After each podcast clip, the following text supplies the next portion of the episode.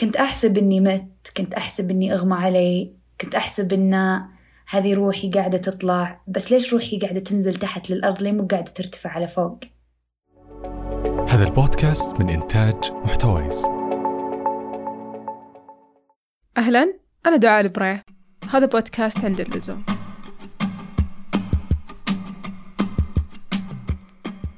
كلنا نستخدم سيارة في تنقلاتنا كل يوم. ونحرص أننا نسوق بحذر تفاديا أن يصير لنا حادث. لذلك قررت اليوم أن نحكي عن حوادث السيارات. أنت بخير؟ الحمد لله. المهم صحتك. طيب كيف صار الحادث؟ وأيا كان الجواب فراح يتبعها بجملة في الحديد ولا فيك.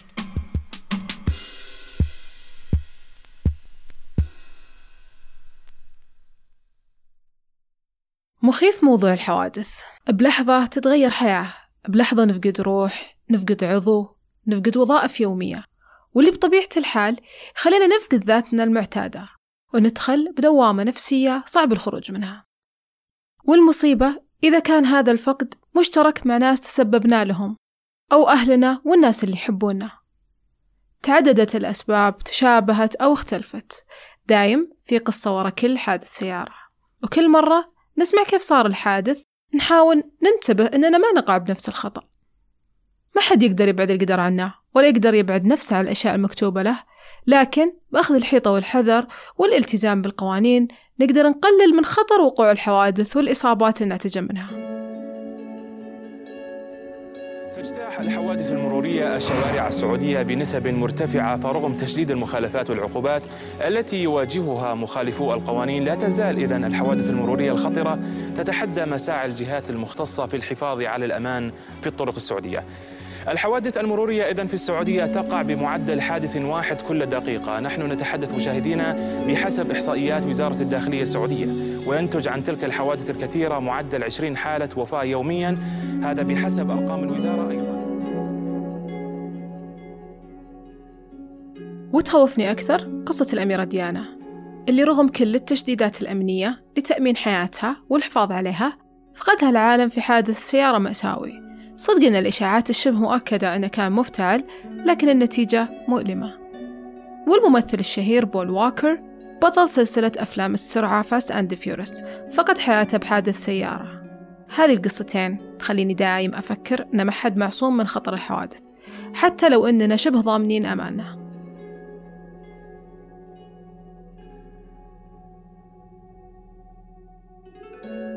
بعطيكم جرعة آخر إحصائيات وأرقام الحوادث من الإدارة العامة للمرور لعام 1430 هجري. واللي تقول أن عدد الحوادث بالمملكة كان 484 ألف وعدد الوفيات 6142 بمعنى أن المملكة تفقد كل يوم 17 شخص نتيجة للحوادث المرورية. في عام 1436 زاد معدل الحوادث حسب الهيئة العامة للإحصاء هو 500 ألف حادث تقريباً. وأول خمس مدن في ترتيب الحوادث هم الرياض، مكة، المدينة، القصيم والشرقية وبيني وبينكم كنت أحسب السبب الأول بيكون استخدام الجوال أثناء القيادة لكن طلع منها هالمرة. يمكن عشان الدراسة كانت في عام 1430 وما كان استخدام الجوال زي الفترة الحالية لكن أنا شبه متأكدة أن الآن راح يكون السبب الأول هو الجوال. ولكن نرجع للدراسة والدراسة كانت تقول أن السرعة كانت هي السبب الأول وراء كل الحوادث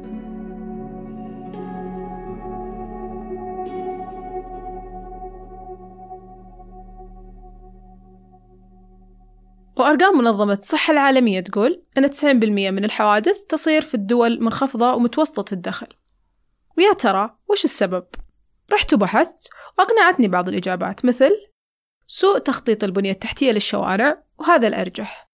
أو استخدام الشعب طرق مواصلات الأقل أمانا مثل السياكل والباصات وحتى أن أغلب الأشخاص يكونون يمشون على رجولهم بدون مركبة أو وسيلة نقل.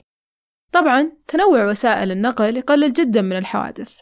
ولكن في هذه الحالة نتكلم عن سوء البنية التحتية للمدينة اللي يخلي الأمر هذا ينقلب للضد بدل ما يصير حسنة. مثل استخدام المترو أو الباصات العامة في التنقل. كل اللي أعرفه إنه في شيء قاعد يطلع من ظهري ويسحبني للأرض. بس هذا اللي قاعد أحس فيه. بعد آه، تق- بوقتها بوقت ال- اللي صار كانوا في الله يسعدهم ناس مرة كثيرين. هذه ليان شاركتنا قصتها بحادث لندن. كيف يصير تاريخ الحادث ووقته مطبوع بالذاكرة وشيء ما ينسي للشخص اللي جربه؟ okay الحادث صار يوم واحد ديسمبر. آه 2019 so so, تقريبا ثلاثة شهور بكمل أربع شهور. آه أنا كنت مسافرة آه on a trip آه كنت في, في لندن. وصلت يوم السبت. وصلت يوم السبت بالليل. الساعة عشرة بالليل وصلت لندن.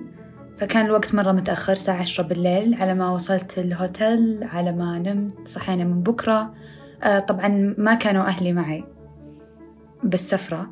آه كانوا معي ثنتين من صحباتي. فلما صحينا من بكرة كان يوم جديد كنا متحمسين. كانت الساعة ستة المغرب يوم أحد. فتقريبا يعني هذا الويكند آه حق البريطانيين. فكان على بداية وقت الليل كانت الحركة مرة مرة عالية في البلد. فكنا طالعين من قهوة و... وراجعين على الأوتيل عشان نريح شوي قبل ما نطلع الحجز العشاء. القهوة كانت بحارة حارة صغيرة ضيقة. فكنت بقطع السي... بقطع الشارع أبغى أركب مع أوبر كنا طالبين أوبر. حطيت رجلي بنص الشارع. يعني هي حارة أصلا ضيقة فيعني خطوتين وأنا واصلة تقريبا لل... للجهة الثانية الأوبر. حسيت يعني أنا التفت يمين التفت يسار. ما كان في أي سيارات حطيت رجلي ومشيت. كأنه في في شيء سحبني كذا قوة سحبتني للأرض. و it forced me غصبتني إني ألف وأطالع يميني. أول ما التفت وطالعت يميني لقيت نور سيارة بوجهي.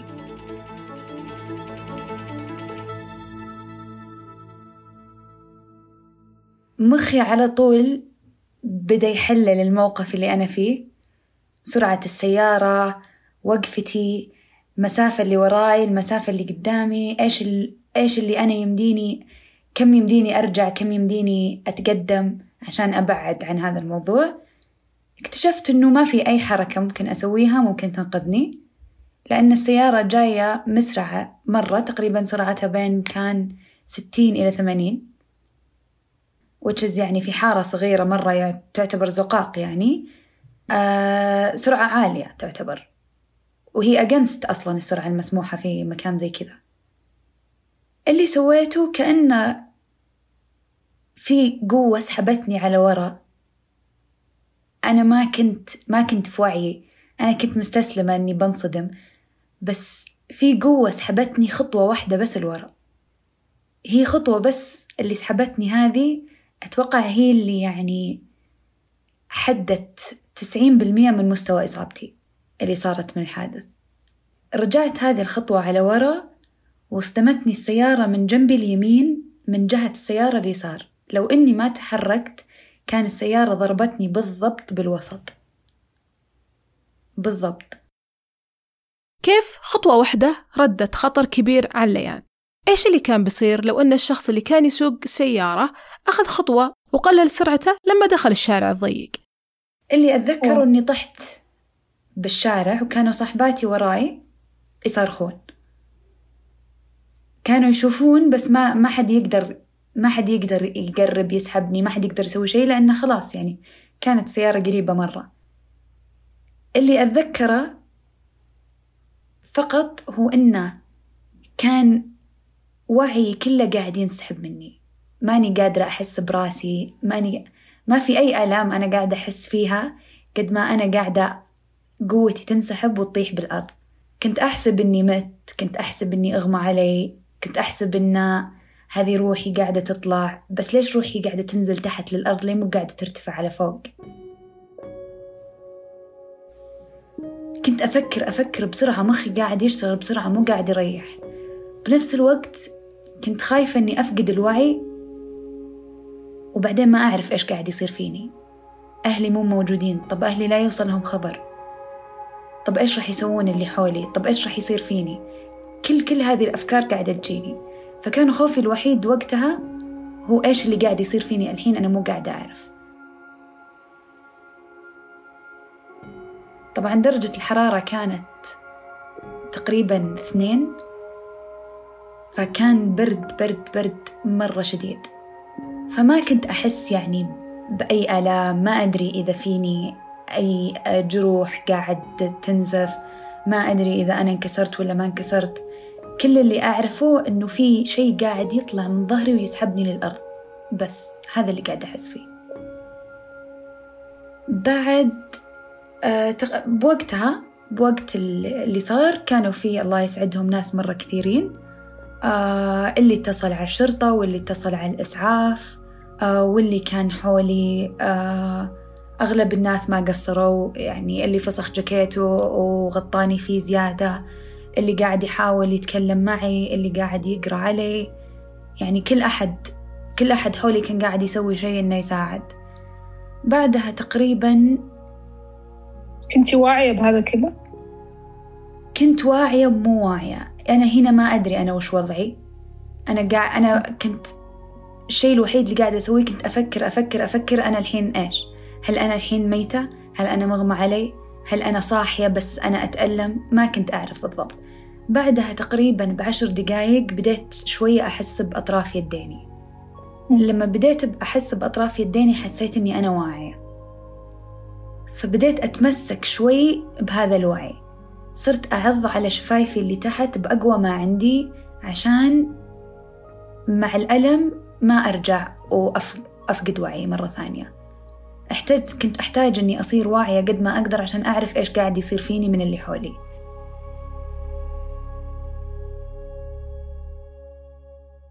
بعدها بوقت آه، جو الشرطة. الشرطة أخلوا الشارع. طبعا بين هذا المقطع قبل وصول الشرطة وبعد ما بديت أحس بوعي بديت أسمع أصوات حولي. بديت أحس آه، بأصوات ناس قاعدين يهاوشون. بعدين اكتشفت إنه الشخص اللي صدمني جته حالة هستيرية ونزل يعني نزل ينطط ونزل يعتذر وكان يبغى ما يدري إيش يسوي. جته حالة هستيرية من الخوف إنه صار فيني شيء يعني لأنه هو اللي بيتحمل كامل المسؤولية فقاعدة أسمع هذا كله بس ما أدري. أي نو في شيء قاعد يصير حولي بس أنا ما أدري إيش بالضبط اللي قاعد يصير. بعد ما وصلوا الشرطة آه، سكروا الشارع. أخذوا أخذوا الشخص اللي صدمني آه، بالسيارة لمركز الشرطة. حاول الشرطي إنه يتكلم معاي حاول يعرف مني معلومات.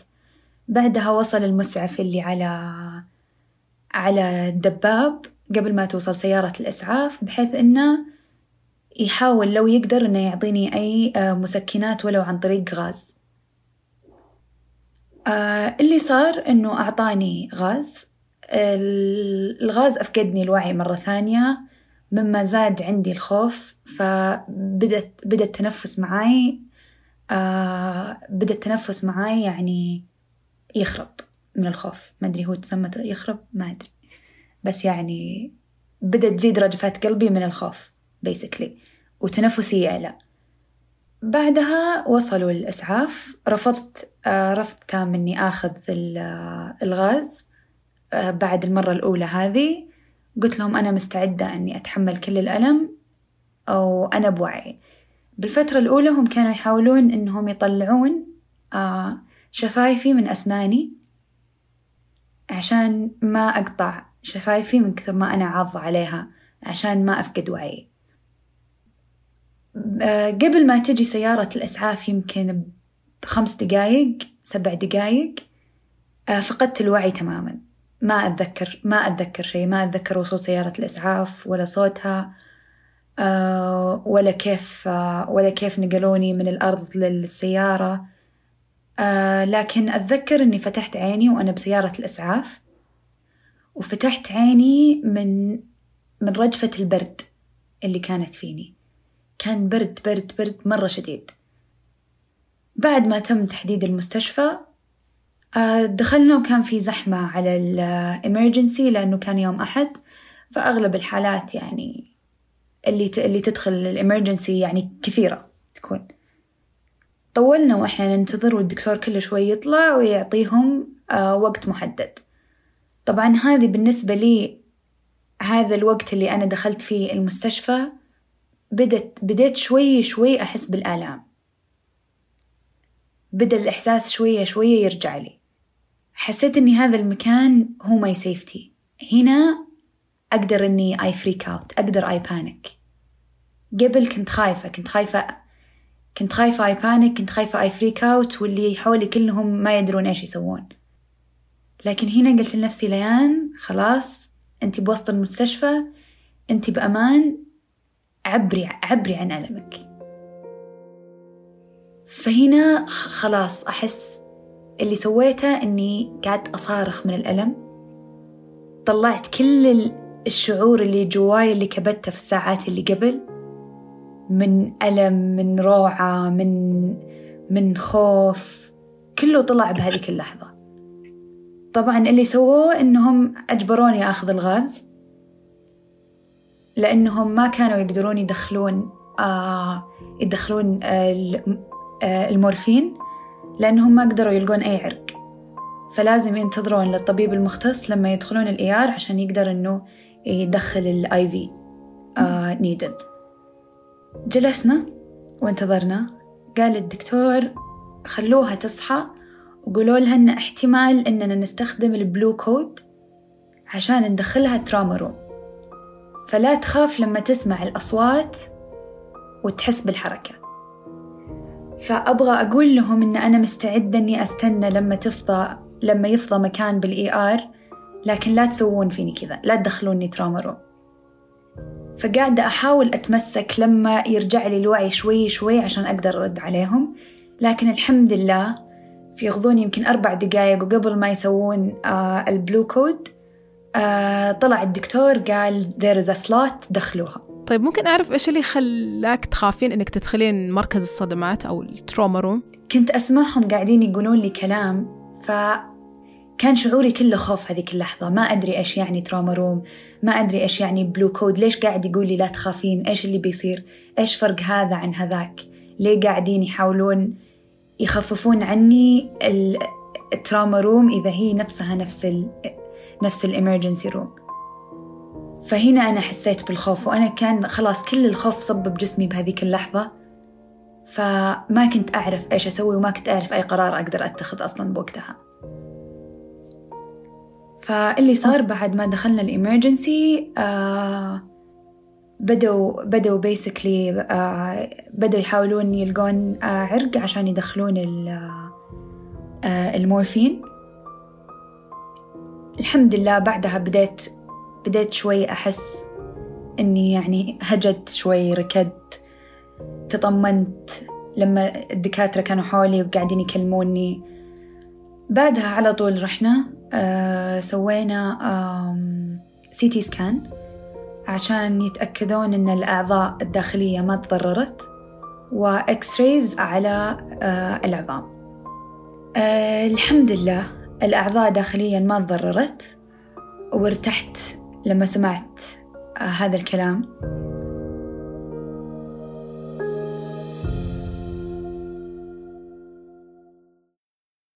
قررت ليان تجلس بلندن خمس أيام انتظارا الوقت رحلتها. وبين إجراءات الطيران لأخذ الإذن لصعود الطيارة وهي بهذه الحالة. وبين خوفها أن أهلها يعرفون. أغلب الأشخاص أو خلونا نقول نصهم لما يتعرضون الحادث أو أي شيء سيء بالحياة يفكرون بخوف اللي حولهم عليهم أكثر من خوفهم على أنفسهم. وهذا الشيء اللي خلى ليان تتحمل الألم مقابل إنها ما تخوف أهلها وتخبرهم من بدري. لما قالوا لأن بالنسبة لي يعني ما كنت أدري إيش ممكن أق... إيش ممكن أسوي وأنا ب... وأنا بعيدة عن أهلي ولحالي وصار شيء لهذه الدرجة يعني قوي. طبعا جلسنا بالمستشفى لما تقريبا الساعة ستة الصباح. على ما أظن. آه رفضوا الطبيب, كان مصر إني أرجع إني أرجع للسعودية. آه بأسرع وقت لأنه هم as an emergency room أساسا الشيء الوحيد اللي يقدرون يس... they cannot uh, they cannot be... ما يقدرون إنهم يجبسون الكسور. كل اللي يقدرون يسوونه لي إنهم يعطوني boot boot الرجل. فإجراءاتهم هي إجراءات ما تتعدى ال emergency room بعد ما طلعت كان هنا القرار قدامي. هل أرجع؟ هل أعلم أهلي؟ وهم ما عندهم أي شيء بيدهم إنهم يسوونه. وأنا بعيدة عنهم آلاف الأميال. وأروحهم على الفاضي ولا أسكت وأجلس وأكمل الأربع أيام اللي أنا جايتها. وأرجع لين أسمع عن طيارتي. الشيء الوحيد اللي كان يدور براسي أهلي أهلي أهلي أهلي. فما كنت قادرة أتكلم مع أحد أو أتواصل معاه عشان يعني أتكلم ولا أفرغ اللي فيني وذر كان روعة وذر كان صدمة وذر كان ألم. يعني ما كان عندي شخص أرجع له في هذا الموضوع. قررت أني أكمل لما يوم الجمعة اللي هو موعد طيارتي الأساسي عشان أرجع. أتوقع أنها كانت من من أصعب تحديات حياتي هذا الوقت بما أني ما كنت يعني الله يكرمكم يعني ما كنت أقدر أمشي أمسك نفسي عشان أقدر أدخل دورة المياه. فكنت أي شيء أقدر أتسند عليه بيدين أخاف إني أطيح حتى يعني ما أقدر ممكن أتسند على المغسلة بيدين فأشيل نفسي كامل على المغسلة. فكانت أي process أسويها أي مشي أبغى أمشي أي خطوة أبغى أسويها كانت بالنسبة لي صعبة مرة. ال... جاني جاني شيء شيء غريب زي ال shutdown على تفكيري. كنت مو قاعدة أفكر بنفسي أبدا أبدا أبدا. أبدا لدرجة إني يعني حرفيا ما كنت أشيك حتى على جرحي. نسيت نسيت كل شيء يخص ألمي نسيت كل شيء يخص نفسي. كل اللي قاعدة أفكر فيه أهلي كيف ما يدرون أو أهلي كيف ما يرتاعون أو أهلي كيف ما يخافون. كنت خايفة خايفة مرة مرة مرة من ردة فعل أهلي لو دروا عن الموضوع.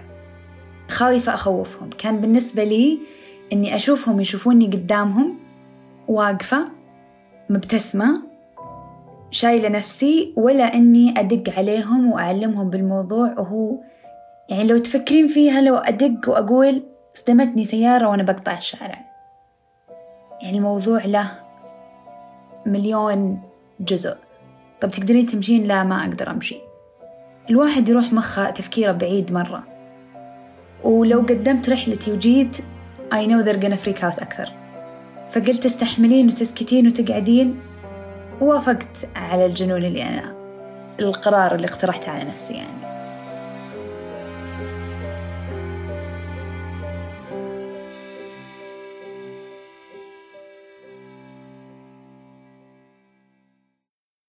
طيب ممكن أعرف إيش الإجراء اللي صار للشخص اللي صدمك؟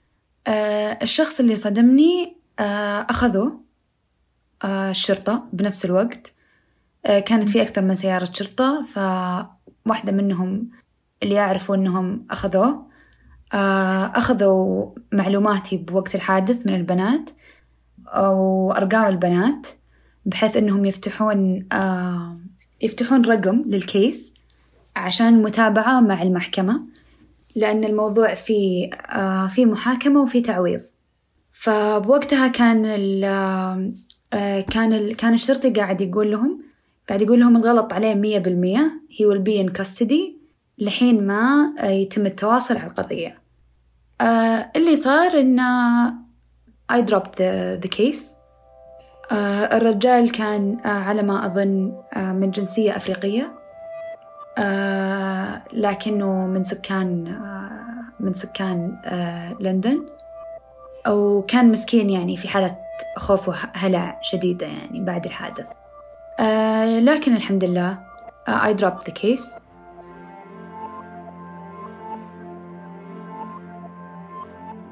كان مفروض لين تكون رايحة عشان تقضي وقت حلو في لندن لكن بتهور شخص خربت كل إجازتها قضتها بتعب ومرض بعض الأحيان الحادث يصير بسبب تهور الشخص وممكن يصير بسبب مشكلة بالسيارة وضعف نظام الأمان فيها. نشوف الكثير من الأنظمة اللي كلها تحاول تمنع الحوادث بكل أنواعها. مثل النظام اللي يعطيك تنبيه بوجود جسم قريب ويقوم بالفرامل بدالك مثبت السرعة اللي يحاول يخليك بسرعة صحيحة مع اللي حولك والنظام اللي ينبهك من مغادرة المسار وحتى اللي يساعدك كيف أنك توقف سيارتك. وغيرها كثير من الأنظمة العملية المفيدة واللي يزعمون أنها راح تقلل الحوادث بشكل كبير لأن السيارات الذكية راح تقدر تتواصل مع بعضها في ضبط المسافات فيما بينهم. لكن للأسف للآن التجارب تقول أن بدري على السيارات الذكية وذاتية القيادة. في عام 2018 سيارة أوبر ذاتية القيادة اصطدمت في امرأة في أحد الرحلات التجريبية لها في مدينة أريزونا. كان السبب أن السيارة ما قدرت تميز مرور المرأة بالسيكل من جنب السيارة. بالتالي السيارة ما وقفت مما أدى إلى حادث كان السبب في وفاتها.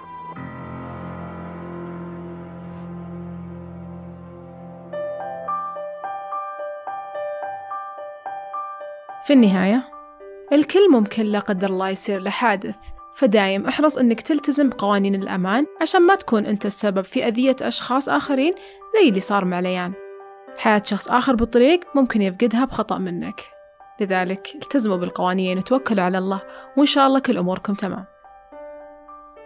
نتمنى لك دائما الصحة والعافية وترى كل اللي قلناه فقط عند اللزوم.